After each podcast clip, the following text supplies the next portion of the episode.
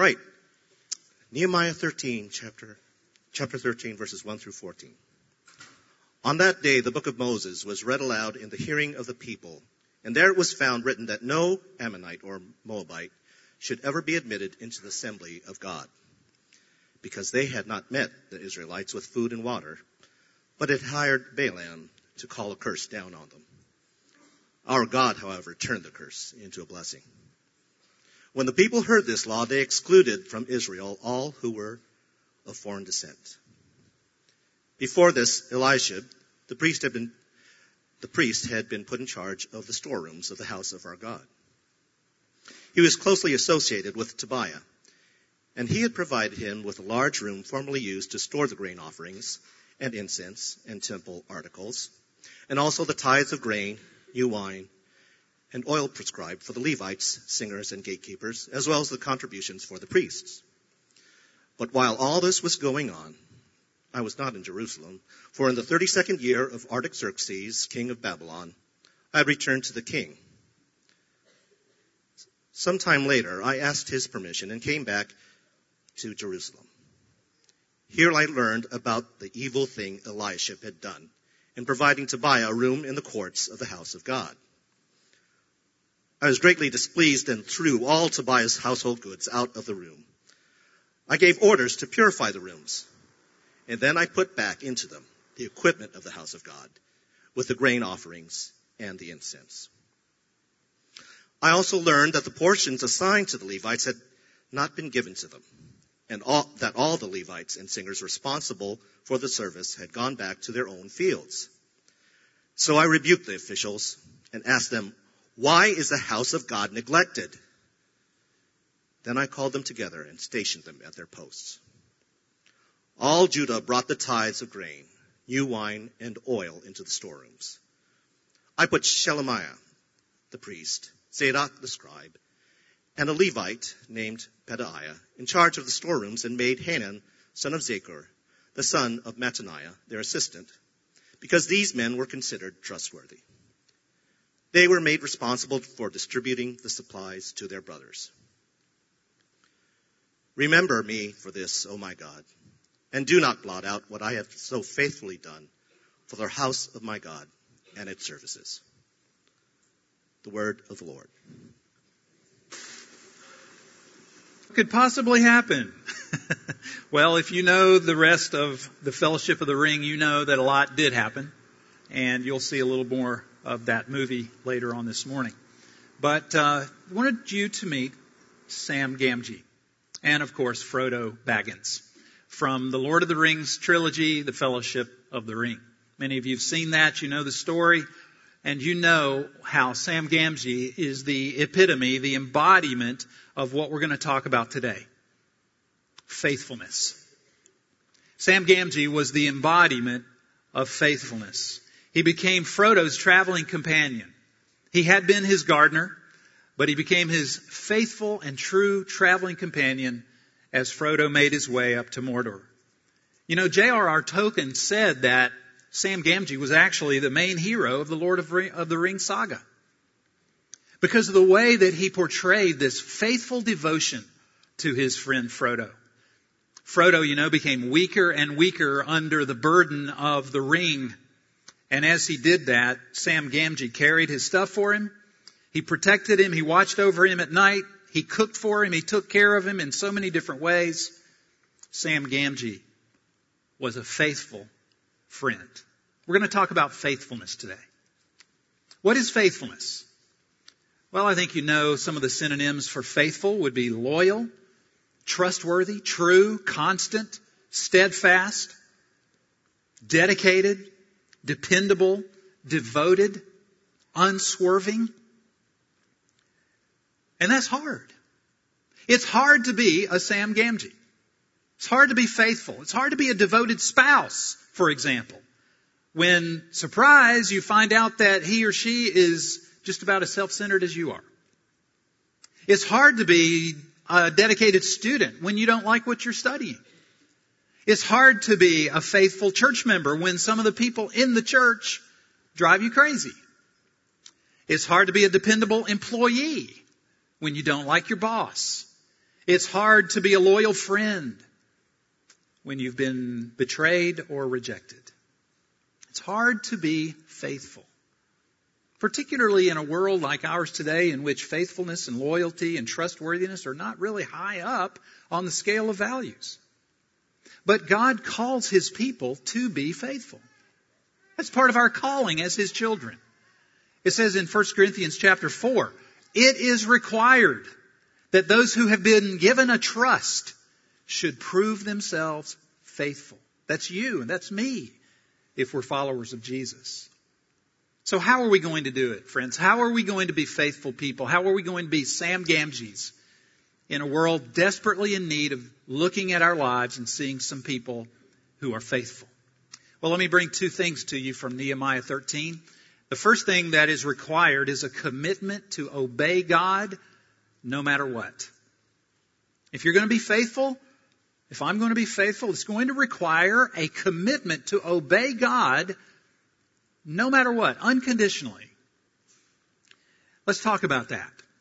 We've been looking in the book of Nehemiah for some weeks now. We've been working on a series that I've called Rise Up and Build. It's a verse that's found in the book of Nehemiah earlier. And you know the story, but in case you don't know the story of Nehemiah, if you're new here and this book of the Bible is like a complete mystery to you, don't feel bad. It's a mystery to most people in the world.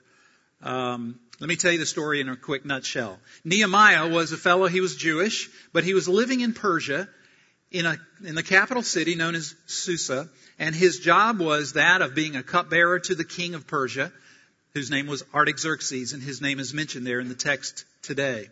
Well, Nehemiah heard that there was terrible things going on back in his home, homeland of Jerusalem, where his friends and family and relatives were. And he was so moved by that that he asked the king for a leave of absence and he traveled to Jerusalem and there he became the governor of the people of Jerusalem. For 12 years he served as their governor. And under his leadership, the Israelites experienced a time of great spiritual renewal. There were great things going on. They rebuilt their wall. They faced down their enemies. They repented of their sins.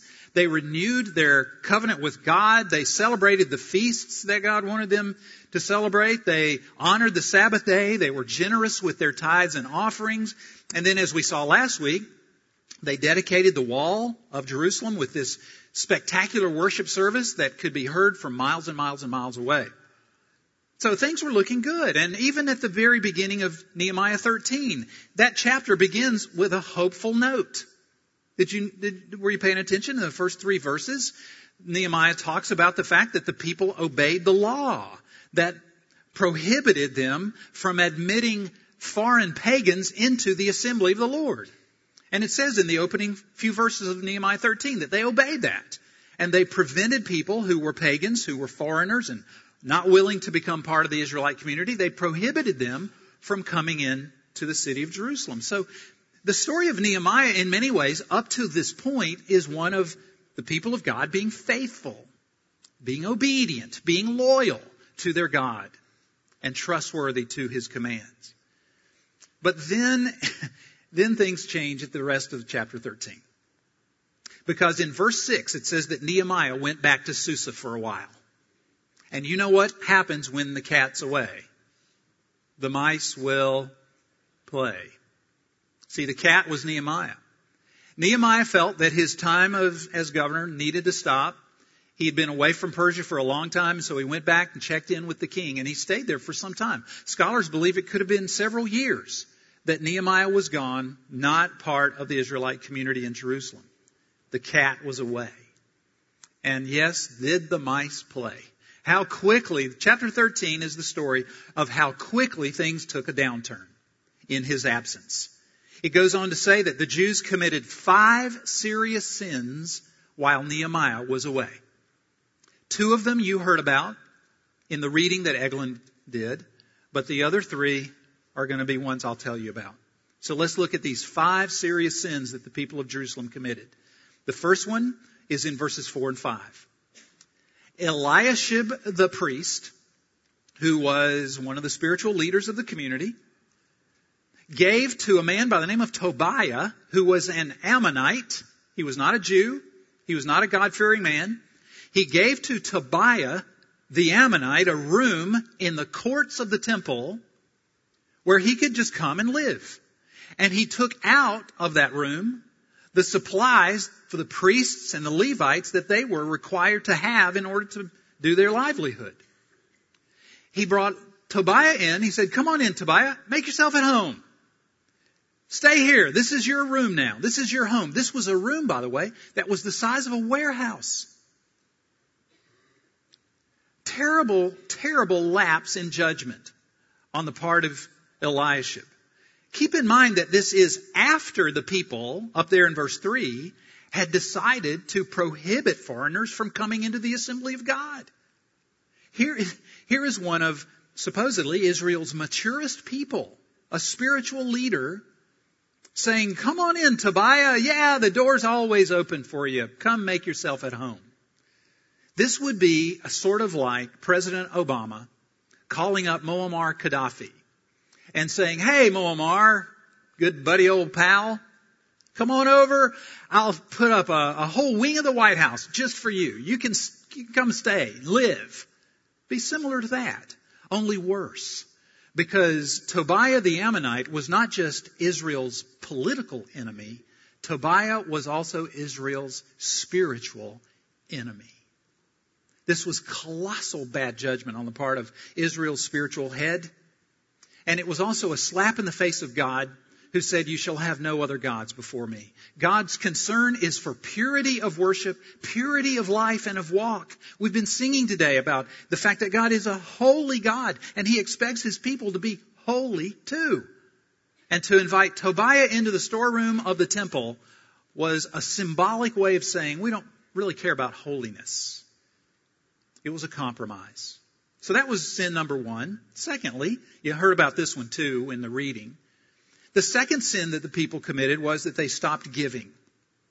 They stopped giving and supporting the work of, of the temple. Verse 10 says that the portions assigned to the Levites had not been given to them, so the Levites and singers responsible for the service had gone back to their own fields.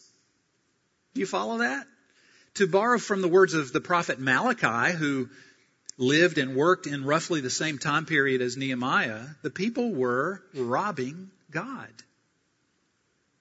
They were robbing God. They were withholding their tithes and offerings from the work of, of God's kingdom.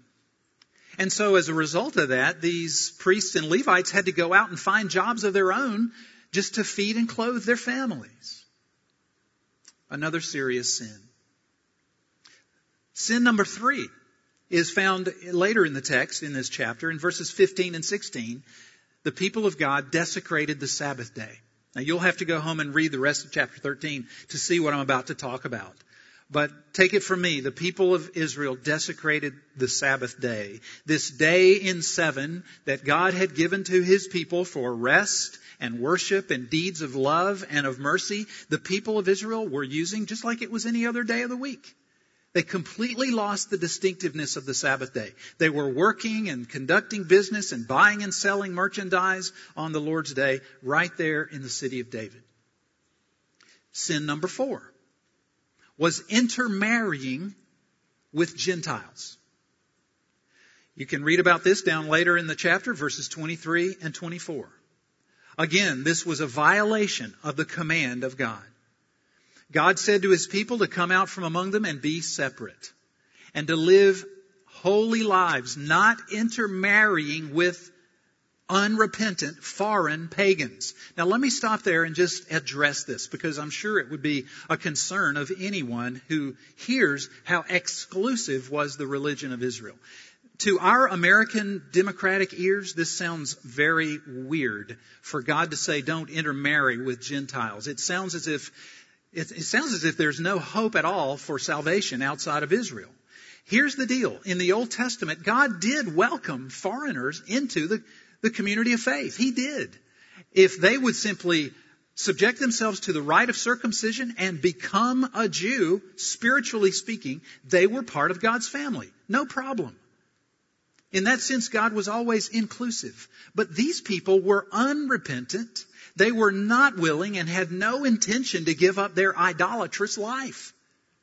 And yet God's holy people were intermarrying with them. It would be tantamount to you being a Christian marrying knowingly a non-Christian. And you understand that that's outside God's will. The New Testament says not to do that. So this was sinful for the people of Israel as well. These foreigners could have become Israelites, but these foreigners had no intention of doing so. They weren't going to convert to Judaism. They held on to their idolatry. Now, what was so wrong with that? Well, what's wrong with that is the effect of that upon the next generation, right? When a believer marries an unbeliever and uh, has no intention to really rear their children up in the fear and admonition of the Lord, then what's going to happen to the Church of Jesus Christ generations later? See, that was the concern of Nehemiah, and that's the concern of God. It only takes one generation to destroy what took centuries to build. So, intermarrying Gentiles was sin number four of the people of Israel. And then, fifth and finally, this one's at the very end of chapter 13. If all of those things weren't enough, the other problem that Nehemiah talks about is that the priests themselves had grown lazy and disobedient. The last few verses of the chapter talk about that. The, the, the, spiritual leaders of Israel themselves had departed from holiness and were very uh, compromised in their lifestyle and their values and in their decisions and so on. In short, the people of Israel had become unfaithful. They had become unfaithful. Now, on one hand, I think it's kind of cool that the book of Nehemiah ends that way. This is the, this is the end of the book. The people of Israel growing unfaithful, committing these five terrible things. I mean, if you were writing a book of the Bible, is that how you would choose to end your book? I wouldn't. I would write it this way. I would stop at the end of chapter 12 and I would say, and the people of God lived happily ever after. Amen. I mean, that sounds very nice. It's all tied in very sweetly and people are happy and it's great. But Nehemiah didn't do that. And I like that about the Bible. And you should too. The Bible is real. Because that is real. You and I are God's people. And yet, didn't we sing earlier today, prone to wander? Lord, I feel it. Prone to leave the God I love. I stand up here and preach at you, and yet often I depart from church and I'm right back into kind of a coldness in my heart toward God. Compromise, unholy thoughts, and so on and so forth. And you do too. That's real. See? And that's the Bible. The Bible is real. Nehemiah ends his book with a series of mistakes and problems. And we're sort of left hanging. There's not a lot of resolution in Nehemiah 13. The book ends and you and I are sort of wondering, well, did it work? I mean, did Nehemiah's reforms take? What happens next? Why does God allow the book of Nehemiah to end this way, if only to show that we're begging for Jesus to come? We're begging for good news. We're begging for the gospel. We need Jesus. I'm going to say more about that later this morning. But that's the, that's the beauty, I think, of Nehemiah chapter 13. And Nehemiah ends the book with this prayer, remember me with your favor, O Lord my God. In other words, he says, have mercy on me, a sinner. That's real. So on one hand, I want to say, thank you, Lord, for letting the Bible be an honest, real book that really speaks to where I am and where my brothers and sisters are. But on the other hand, but on the other hand, I want to say how tragic. How tragic, because just a few chapters earlier, chapter 10 verse 39 to be exact, the people of Israel had promised, they had promised God, we will not neglect your house. They had a big covenant renewal ceremony and they said, chapter 10, we will not neglect the house of our God. But look what happened while Nehemiah was back in Susa. He was gone just for a few years and all of a sudden they're right back where they were before. That is tragic. As one commentator put it, the people of God had settled down to a comfortable compromise with the world. They had gotten careless bit by bit and decision by decision, the people of Israel had become the Old Testament version of the book of Revelations church of Ephesus. Some of you know what I'm talking about. In the book of Revelation, it says that the church of Ephesus had forsaken their first what? Love. They had forsaken their first love, and so had the people of Jerusalem in Nehemiah's day. They had lost their distinctiveness in a world that was in desperate need to see the real deal of faith in a people who called themselves followers of God. So I have to ask you this morning, and we're about to have communion in a few moments, where have you been slipping lately? Where have you been lowering your guard, compromising with sin? I mean, think about Eliashib, the priest that let Tobiah into the storeroom of the, of the temple. Where have you allowed the world and sinful thoughts and sinful deeds to come into the storeroom of your heart? See, it's the same thing. Where have you compromised? Where have you opened your heart up to idolatry? What idols have you loved more than you've loved Jesus? Who or what have you been more willing to please lately than you've been willing to please Jesus? The Bible says to examine yourself about those things, to, to judge yourself so that you not be judged, so that you in a little while can partake of the bread and wine in a worthy manner. That doesn't mean perfect, doesn't, doesn't mean sinless. It means that you've been honest. You've been open. You've allowed the heart to open up and you've said, God, remember me with your favor. Have mercy on me, a sinner. So you see, my friends, faithfulness requires in the first place a commitment to obey God no matter what. But you need more than that to be faithful. You need more than just simply, okay, I'm going to resolve, I'm going to do better next time. I, I'm going to confess and get this right with God, and I'm going to walk out of here and I'm going to do better next time. It, it, requires a lot more than that. No, faithful, faithfulness requires a friend who will love you no matter what. A friend who will love you no matter what. If you've got a friend like that who will love you no matter what, it'll help you to be faithful. It'll help you to be holy. It'll help you to be obedient and loyal and trustworthy and steadfast.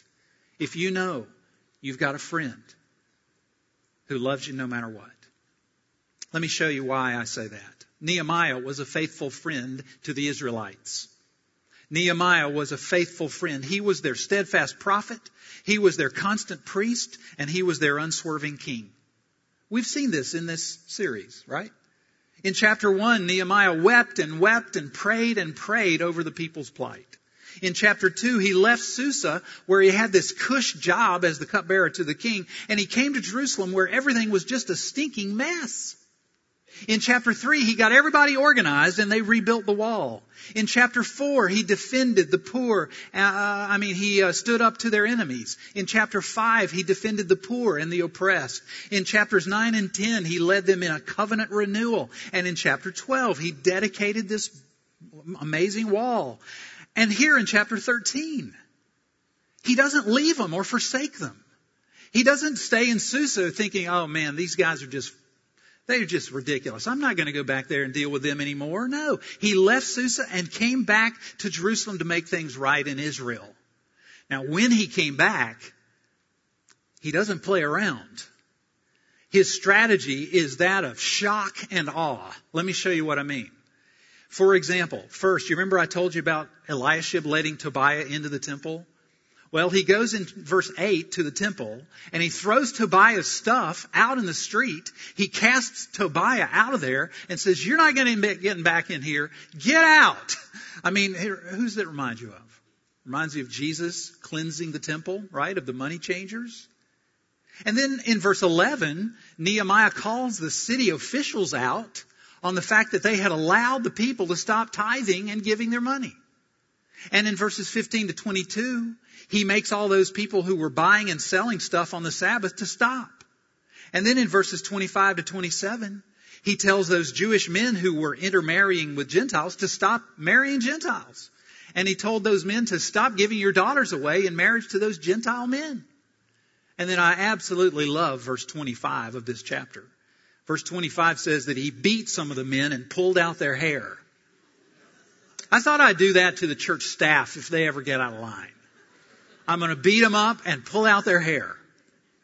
I mean, after the early service, I was talking to somebody who said to me, they, they asked me, what did that really look like? I mean, was this guy like a giant or something? How can you beat someone up and pull out their hair? I don't know, but I'll leave that up to your imagination. But he did that. And then finally, in, in the last couple of verses of the chapter, Nehemiah made the priests and the Levites get right with God. So he didn't play around with them. Shock and awe, the whole chapter was his reform. He, he had one come to Jesus meeting after another with these people who were departing from the purity of their faith. But friends, that's what love looks like sometimes.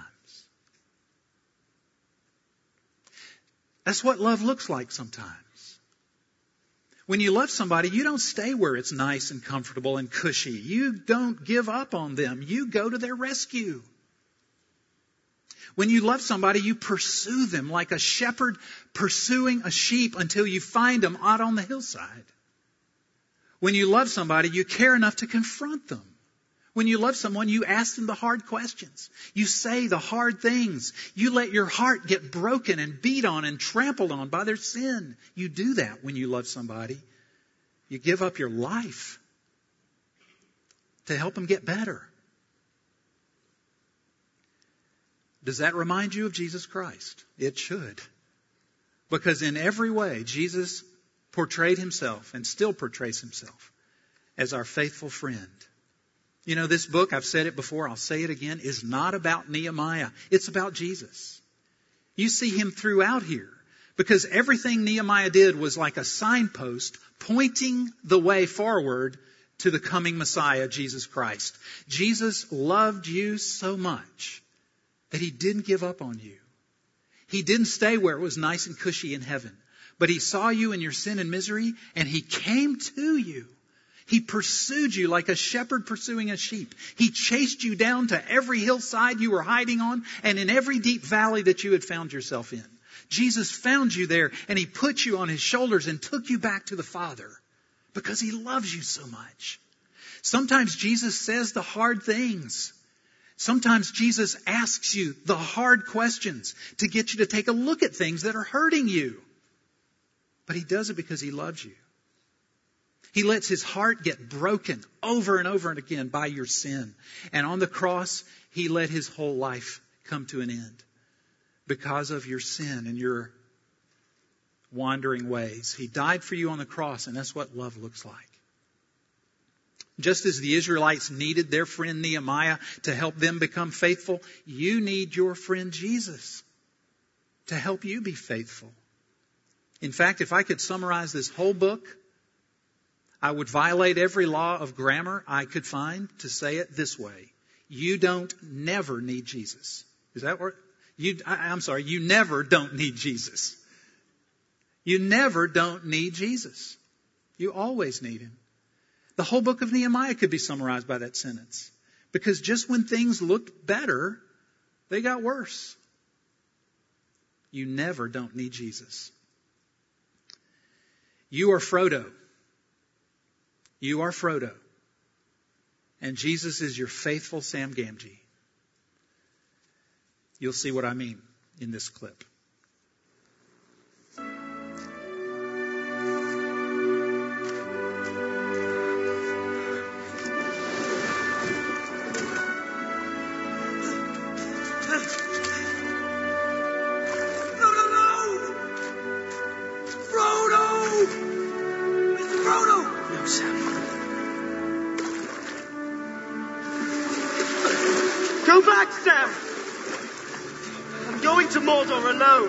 You are. And I'm coming with you.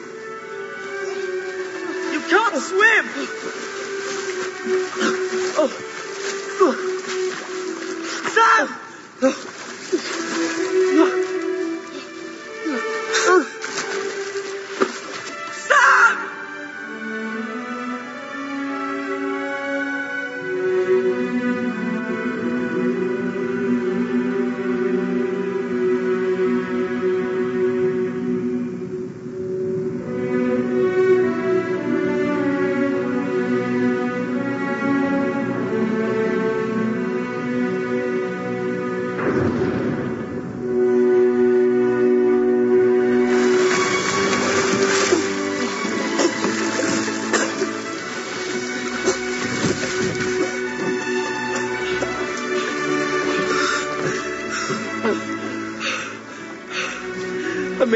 Promise, Mr. Frodo.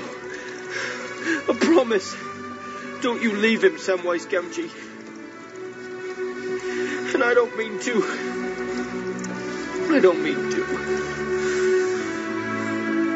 Oh, Sam.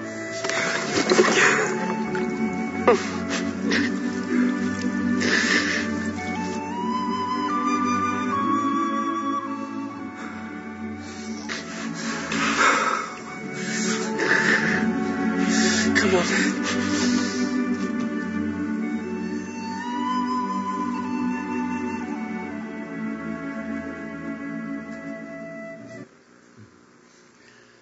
Jesus says, I will never leave you. I will never desert you. And this table this morning is proof of that. Because Jesus said that I give my life for you. This bread and this cup represent his body and his blood. Tokens, emblems, signs, and seals, reminders that we can taste, feel, swallow, see, smell.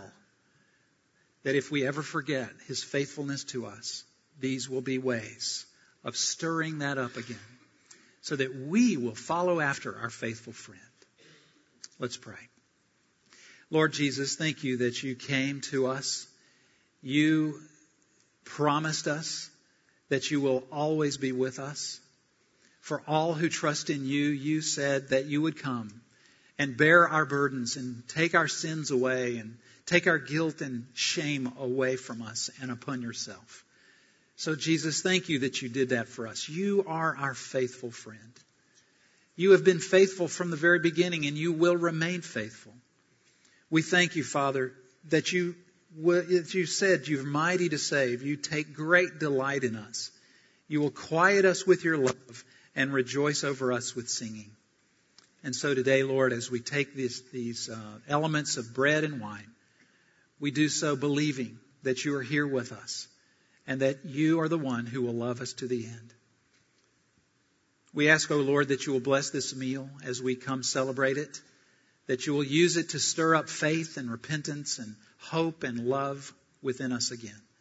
As, that as we leave here today, we might be faithful men and women and boys and girls. And we ask this in Jesus' name. Amen.